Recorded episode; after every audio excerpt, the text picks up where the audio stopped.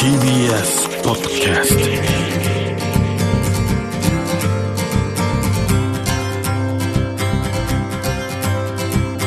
トおはようございます。石川みのるです。日曜日のこの時間関東2500個の酪農家の皆さんの協力でお送りするこの番組。絞りたての話題をお届けします。石川みのる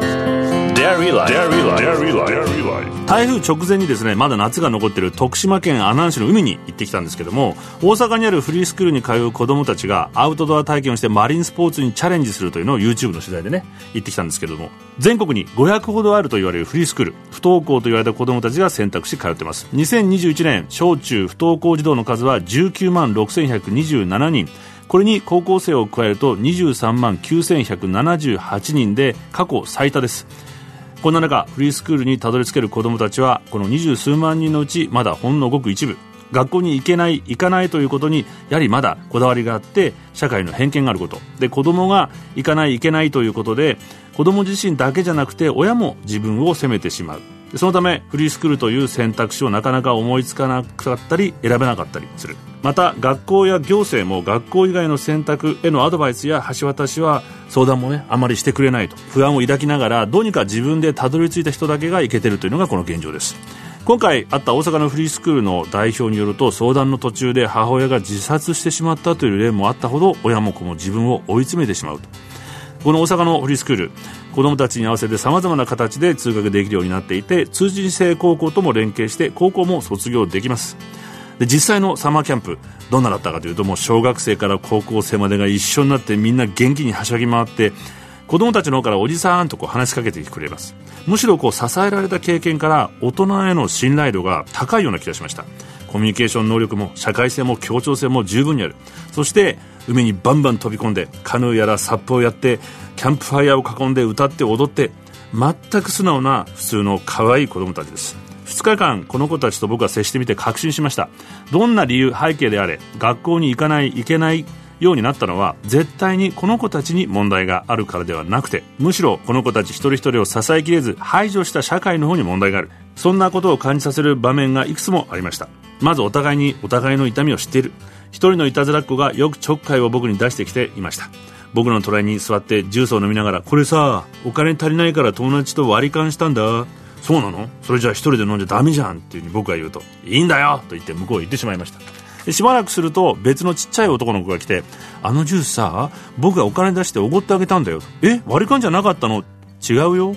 何々君が飲みたいって言うからさ飲ませてあげたんだよいたずら坊主のわがままを分かっていて受け入れている様子でした。すると今度いたずら坊主が戻ってきて虫除けスプレーをポケットに入れて何々ちゃんがさ虫に刺されてほしくないからさと言ってジュースを買ってくれた子に今度は丁寧にスプレーをしてあげていました。これには大人の僕が学ばされました。誰がお金を出すとか出さないとか公平とか不公平とかわがままとかそんなことは関係なくて相手に喜んでもらえればそれでいいし虫に刺されてほしくないという気持ちが大事。2人だけの信頼関係を見ていて逆に僕は羨ましく思いました。また海に飛び込めなくてもじもじしてる中学生ぐらいの男の子がいて僕に「あのさ海って深いよね」って聞いてくるのでライフベストを着てるから大丈夫だよ言ってごらんというふうに言っているとどっからともなく小学生の小さな低学年の子が走ってきて急にそのお兄さんの手をバッと掴んで引っ張って海にドボーンと飛び込みました。小さな男の子は日頃からお兄さんの性格を知っていてやってるのがよく分かりました。こうしてお互いに関わり合い壁を乗り越えて成長していく。とても美しく力強い希望なる光景をいっぱい見ました。夕暮れが近づいてみんなに挨拶をした後しばらくしてそーっと邪魔にならないように帰ろうとするとさっきのいたずら坊主が僕たちを見つけて駆け寄ってきてくれてありがとうまたねバイバイといつまでも車に向かって手を振り続けてくれました。不登校子供たちだけではなく学校が合わずつまずいたまま社会に合流できず自分を責め続けている大人の方もまだいっぱいいると思います。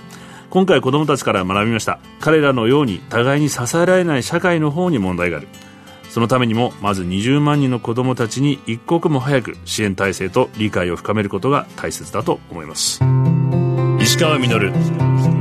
Dairy Life 石上がやってますデイリーライフ先週について今朝もこの方をゲストにお迎えしています。ミルクマイスター高砂さんです。おはようございます。おはようございます。今週もよろしくお願いします。今週もよろしくお願いします。なんかデザインはい。のなんか作業もされてるんですか？さらに。あの牛乳専用のグラスを作ったりとかもしましたね。ええ。でどんなグラスができたんですか？ちなみに。えっと、そのグラスはやっぱりビールグラスとかワイングラスって、はいありますよね。それを飲むために設計されてるはい。じゃないですか。牛乳はどういうグラスがいいの？で牛乳だったらやっぱり牛乳瓶の形ってすごく牛乳を美味しく感じさせるこうものが詰まってるなっていうのはやっぱり思ってたので。そうデザイナーの時はどういうところなんですか？あの丸み？牛そうだね。口に当たる丸みだったりあれって考えたら今もう気がつきました言われてはいまさにこう唇をつけるのに丸く迎えてくれるっていうのはこうあなんか愛がありますね。はい、であの飲み口を再現して、まあ、グラスと瓶をこう合体させたようなグラスにしたんですよね。いや見てみたい。ちょっと後見せてください。はい。他にもこうそうやっていろんな各美味しい牛乳を紹介されて、はい。その紹介の一環としてあれもあるんですよね。なんだっけ？新聞？ミルク新聞。ミルク新聞ってなんですか、はい、やっぱり僕は今まで酪農家さんって会ったことがなくてですね。あはいはい。どうやって牛乳が食卓まで届くかとか、まあ、知りたいなと思いましてで酪農家さんに会いたいって思ったんですけど、ん。どうやって会えばいいか。いやいやそうですよでいきなりこう電話をかけて見せてくださいってもちょっと言えなかったので、はい。それだったらまずこう新聞っていうのを立ち上げて、それの取材っていう形だったら会えるんじゃないかなと。どういう形で発信されてるんですか？紙で発行してその酪農家さんにお届けしてで配っていただいたりですとかまあ、あとはイベントで消費者の方はにお配りしてどういうイベントで？数年前にやったものがミルクサーカス。サーカス？っていう。牛乳ってやっぱりいろんな楽しみ方ができるなと思ってたので、もちろんこう牛乳を飲むバナナミルクにして飲んでもらったりとか粉を入れて味が変わるはいはい。ものを入れて飲んでもらったりとあのか給食とかで出てたやつ？ミルメイク。ミルメイクミルメイク、はい。ありましたね。はい。はいあとは歴史を知ることでこう牛乳がもっと楽しくなるとかそれをクイズ形式にして、ちょっと謎解きイベントみたいなものを組み合わせてやったりですとかあとパッケージをずらっと並べてちょっと美術館みたいなあさすがデザイナーだ。はい、ちょっとにしたりとか。楽しさをね。はい、複合的に楽しめるイベントっていうのをミルクサーカスといって。はい。えーちなみに今ちょっと聞いててまた話が興味を持っちゃったんですけど、はい。そのバナナミルクとか、はい。こだわりのこう飲み方とかってあります？結構今牛乳界ではもう常識かもしれないんですけどやっぱり牛乳と炭酸飲料ってすごく、へー。あの相性がいいのでミルクサイダーっていうのは甘いサイダーですね、はいはい。牛乳と半分ずつ割って、んまあ、飲むっていうすごいシンプルな飲み方なんですすごく美味しくてですね、まあ、お風呂上がりとか。あら僕今思い出しましたけど、はい。ケニア育ちの同級生がいて、はい。ケニアではコカ・コーラに牛乳で割って飲むんです。ああ僕もやってます。あ。めちゃめちゃ美味しいですね。で最近あれが流行りですよねあとなんだっけ、ミルクブリュー。コーヒーを牛乳で出す。ホットミルクにしていわゆる。えっ、とアイスでも。アイスでもいいんだ。はい大丈夫です。水出しの代わりにも1日つけとつけておけばいいくんですね。あのコーヒーに紅茶パックみたいなのに入れて。はい、やっぱり全然違いますね味わいがなんかコクがあると言いますか。おすすめですねこちらも。なんか他にもありますか？あとはトマトジュースとはい牛乳割り。これもう僕毎朝。あやってますか？はい。あもうこれはあの本当冷製スープみたいな。ビシソワーズみビシソワーズ風になりますので、まあ、食事と合わせてもいいですし。なそうするとさらに普通の牛乳で飲むのとバラエティが増えて。ちょそうなんですよね。いろんな飲み方をしてほしいなと思いますね。っといいですかもう僕も思い出出しちゃって、僕最近やっぱりこれだなと思ってるのが、はい。僕やっぱしょっぱいもんいっぱい食べちゃうんですよ、はい。で喉が渇きが止まんない時あるじゃないですか。ありますね。牛乳が一番効きますね。ああそうですよね。辛いのも止めるし、はカレーとかね。いそうですよね。あんこにも合うし。もう合わないものないと思うんですけどね。意外なものあります？まあもうこれも牛乳界で有名ですけどえ？やっぱり麺類ですね。あそうなんだ、はい。うどんとかそうめんとか、うん。まあ出汁で煮てそれに牛乳をこう入れるんだ。入れて仕上げる、まあ、クリームうどんみたいな。なんかお味噌汁に入れて美味しいっていうのもあるしそうですね。お味噌汁にもいいですし。あの僕のさっきのしょっぱいのを止めるだけじゃなくて実はい。際カリウムが入ってるんで、はい。塩分出す効果もあるしはうまみがあるから味を薄めに作っても、はい。しっかりとコクが出るんですよね。そうなんですよ。それはすごくいいですよね牛乳の。うまみがね。はい。これうまみっていうことを意外とみんな見逃しがちですよね牛乳って。そうですね。やっぱり牛乳って本当に料理とか使ってもすごい一気にうん。こう上品というかまろやかになりますからね、あと何？新聞じゃなくてフリーマガジンもあるんですか？まあ、学校形式のイベントをやりまして、ええ。まあ、学校で習うような科目あると思うんですけど、はいはい。それを全部牛乳に絡めてうん？やるっていう。まあ例えば国語だったらえば野菜のレタスってそれの語源って実は牛乳から来てるんです。え？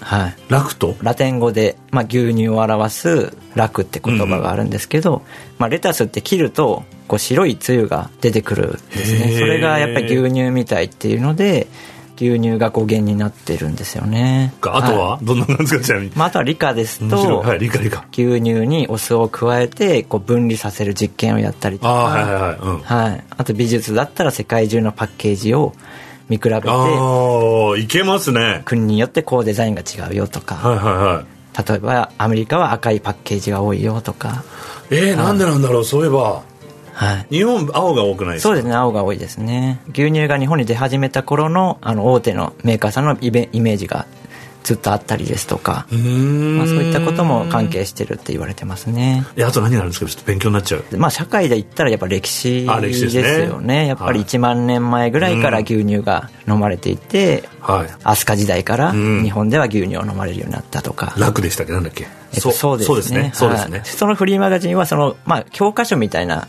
あテキストなんだ。そうですね。形で発行させていただいたんですよ。やっぱり自分が好きなものをやっぱり一人でも多くの方にこう伝えたい。って思いがすごく多いですね。まだまだお聞きしたいこと尽きないんですが時間となってしまいました。ミルクマイスター高砂さんには来週もご出演していただきます。ありがとうございます。ありがとうございました。石川稔。Dairy Life Dairy Life 石川稔がやってまいりました「デイリーライフ」この番組では皆さんからのメッセージをお待ちしています。